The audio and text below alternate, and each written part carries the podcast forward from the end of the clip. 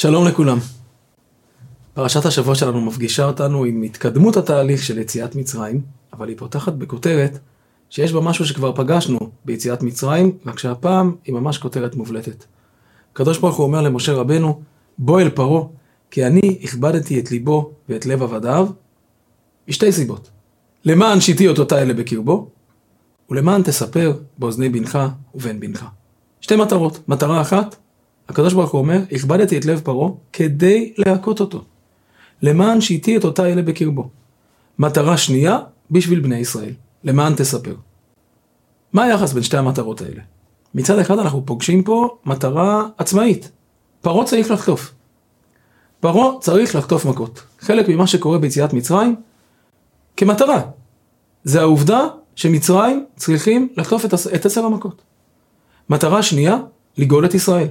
כי חלק מגאולת ישראל זה גם התודעה הזאת שמתפתחת בעם ישראל, היכולת לספר ולדבר על יציאת מצרים. מה היחס בין שני החלקים האלה? מה המטרה שלהם? למה פרעה חייב לחטוף מכות? הרי בסוף רוצים להוציא את בני ישראל ממצרים, זאת המטרה. רב לייבלה הולך פה בעקבות דברים שמביא הזוהר, ומפרש אותם בכמה אופנים. אני רוצה להביא כמה אופנים וכמה היבטים סביב מימרה אחת, שמדברת על זה שמכות מצרים הם תהליך שבלשון הזוהר הוא נגוף למצרים ורפו לישראל. מצרים מקבלים מכות, אבל המכות של מצרים הם חלק מתהליך הריפוי של עם ישראל. באמת יציאת מצרים היא תהליך של הוצאת ישראל ממצרים. הוצאת עם ישראל ממצרים, יצירת העמדה העצמאית שלנו כעם, כעם בן חורין, כעם שלא משועבד, אבל יצירת העמדה העצמאית הזאת כוללת בתוכה הרבה מאוד מרכיבים. באיזשהו מקום זה גם להוציא את מצרים מתוכנו. כלומר זה להוציא את התודעה המצרית מתוכנו ולגאול את העולם הפנימי שלנו מתוך מצרים. והמכות הם חלק קריטי בתוך התהליך הזה, שבו עם ישראל הולך ומשתחרר ממצרים.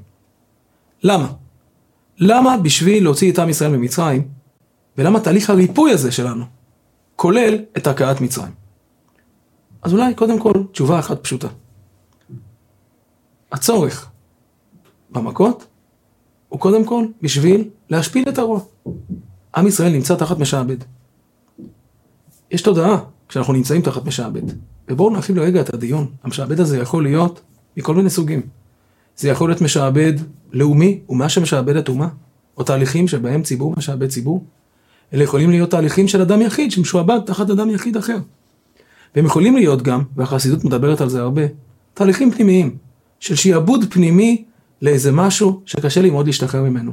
זה יכול להיות הרגל, זה יכול להיות עולם תרבותי, זה יכול להיות כל מיני דברים שלוחצים אותי מבפנים וגורמים לי להשתעבד להרגלים, לתנועות לא נכונות בנפש. חלק מהאפשרות להשתחרר כוללת את האפשרות שלי לראות שהדבר הזה הוא לא רציני. להשפיל אותו. להראות שם שהבית שעומד מעליי חוטף.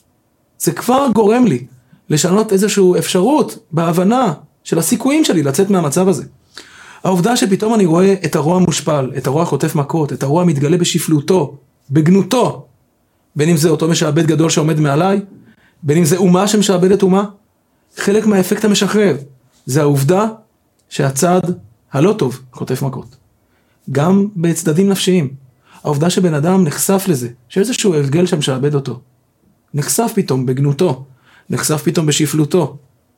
יש בזה תהליך אולי כואב הרבה מאוד פעמים, אבל הרבה מאוד פעמים זה גם החלק שמתחיל להניע אותי לתקן. אני פתאום רואה מה העולם הזה שאני נמצא בתוכו גורם לי. מה העולם הזה יוצר אצלי. לפעמים אני רואה כמה הוא רקוב, כמה הוא לא נכון. ועובדה שאני פוגש את זה מאפשרת לי להתחיל את התנועה ולהגיד רגע אני רוצה לצאת מזה. אני יכול לצאת מזה. הנה זה מוביל למקומות לא טובים. זה קטן, אולי אפילו חלש. יש לי משהו שיותר גדול מזה. אז השלב הראשון הוא קריטי בשביל לאפשר לנו בכלל תודעה שמאפשרת לנו להשתחרר, להראות שהרוח חוטף. אבל מעבר לזה, אנחנו רואים בתוך התהליך הזה של המכות יותר מזה. רב לבלה מביא שאלה שהוא ככה רץ איתה לאורך, ה... לאורך הפרשה בכמה וכמה הקשרים. הרי בסוף אתה, הרצון הוא להוציא את עם ישראל ממצרים. הקדוש ברוך הוא יכול לעשות את זה. בפעם אחת, לבוא ולשלוף את עם ישראל ממצרים. במכה אחת, בזבנג אחד. למה צריך תהליך כל כך ארוך, כל כך מורכב, שבו אנחנו רואים לאורך זמן, משה רבנו מגיע ומנסה להוציא ולא מצליח, ופרעה מתחמק ממנו ועושה לו כל מיני מניפולציות, ומשה רבנו חוזר עוד פעם ונותן עוד מכה ופרעה קצת נשבר ואז מתחזק ו... יש פה תהליך ארוך, שהוא הרבה יותר מאשר הרצון פשוט לחלץ את בני ישראל ממצרים.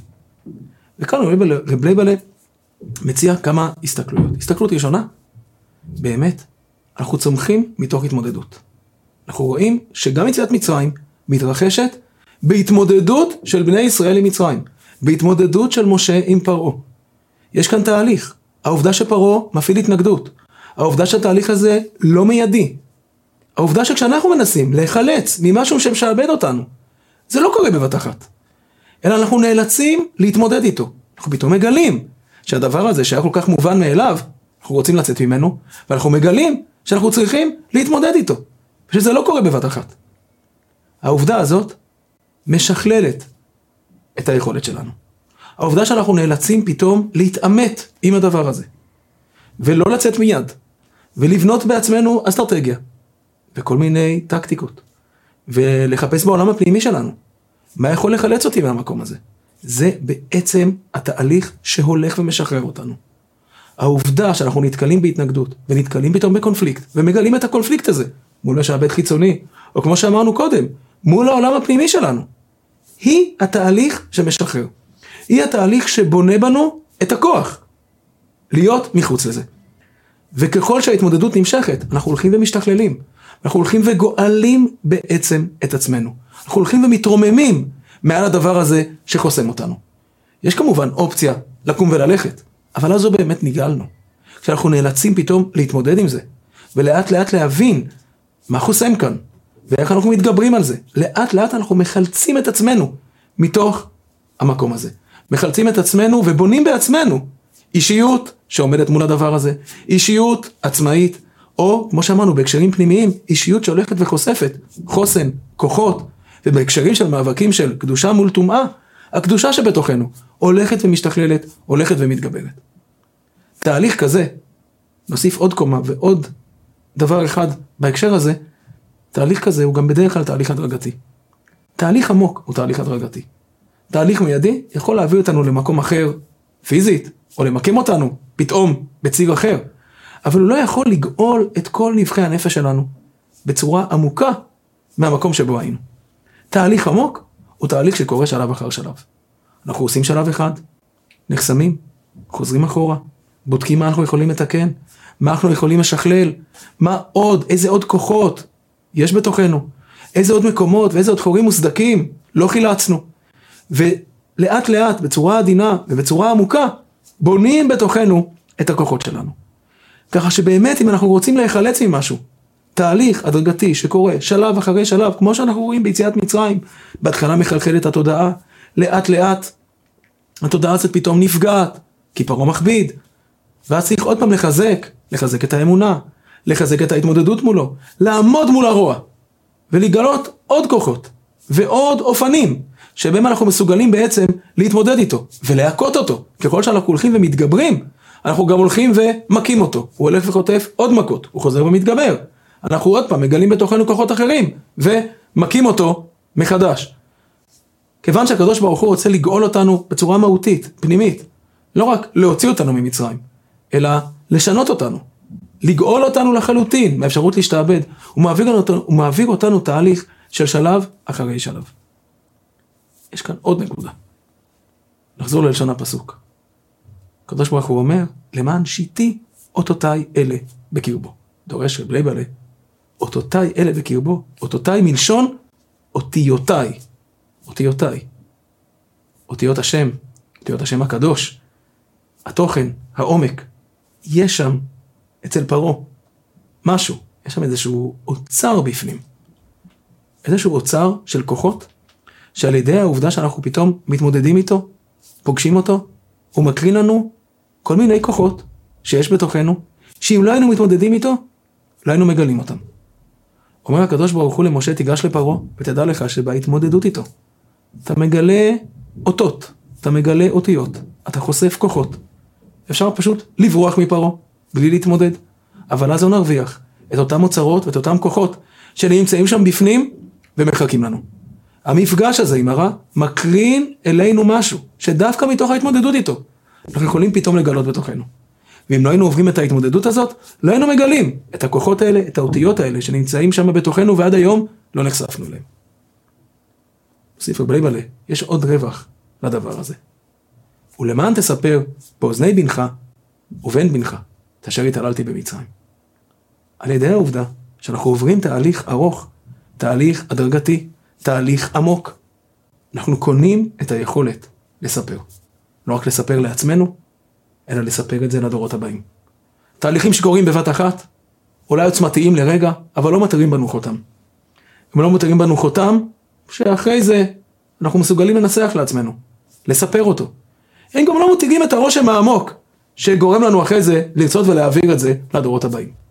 תהליכים שלוקחים הרבה זמן, תהליכים שבהם אנחנו מתמודדים עם משהו, עוברים התמודדות, בונים בנו את היכולת לספר, לדבר אותם, וגם את הרצון והמוטיבציה להבין שהיה כאן משהו משמעותי, שעברנו כאן אירוע מכונן.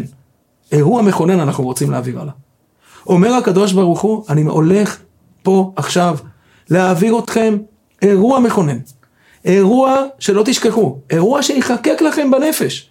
הוא יחקק לכם בנפש, וכיוון שתעברו וכל כך תתמודדו איתו, אתם תוכלו לספר אותו.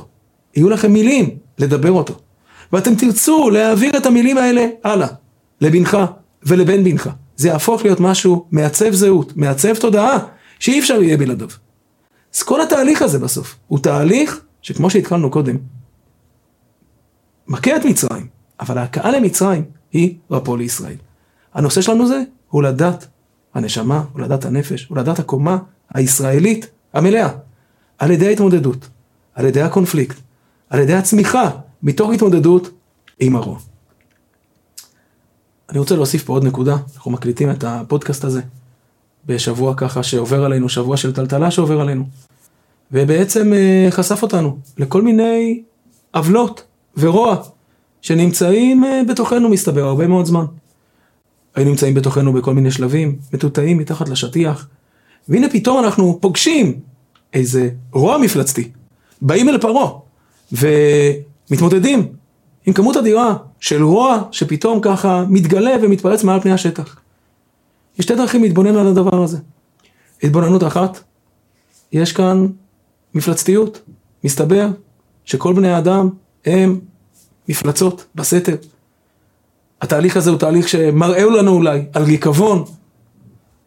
תהליך לא טוב. יש כאן אפשרות אחרת. להסתכל על התהליך הזה בתור תהליך מרפא. נכון, יש פעמים שבשביל להתרפא צריך להיחשף לכמויות גדולות מאוד של רוע ושל כאב, שהדרך היחידה להתקן מהם זה באמת להתמודד איתם. יש פה מכה. אנחנו מסתכלים על המכה, רואים את המכה, אבל מצד אחד אנחנו רואים ופוגשים, כמו שדיברנו, כמה שהרוע הזה הוא רקוב, כמה שהרוע הזה הוא מכוער, כמה שהרוע הזה הוא שפל. יש לנו גם את ההזדמנות פתאום לטפל בעצמנו, לגלות את המקומות הכואבים האלה שעד היום לא זכינו לגלות אותם, נכון? לטפל במוגלה שנמצאת שם מתחת לפני השטח, זה תהליך לא פשוט, זה בועל פרעה. לפגוש את פרעה, לפגוש את הרוע זה דבר לא פשוט. מצד שני, זאת הזדמנות לתיקון. זאת הזדמנות להירפא, זאת הזדמנות לתקן חלקים בנפש, שעד היום, חלקים בנפש, חלקים בתרבות, חלקים בחברה, שעד היום לא זכו לתקן אותם. גם התהליך הזה בעיניים אמוניות הוא תהליך של גאולה. לא כל גאולה, ואולי אף גאולה, היא לא מסע של כיף והנאות. להיגאל ממשהו באמת, זה תהליך של תיקון. תהליך של תיקון הוא תהליך לא פשוט. אבל אנחנו יודעים שאנחנו נמצאים בתוך תהליך של תיקון, בתוך תהליך שבא להוציא את החלק המצרי הזה מתוכנו. באמת בתפילה גדולה, שהתהליך הזה יעבור עלינו בטוב, שהקדוש ברוך הוא ברוב רחמיו יגאל אותנו וירפא את כל השברים במהרה בימינו. שיהיה לנו שבת שלום.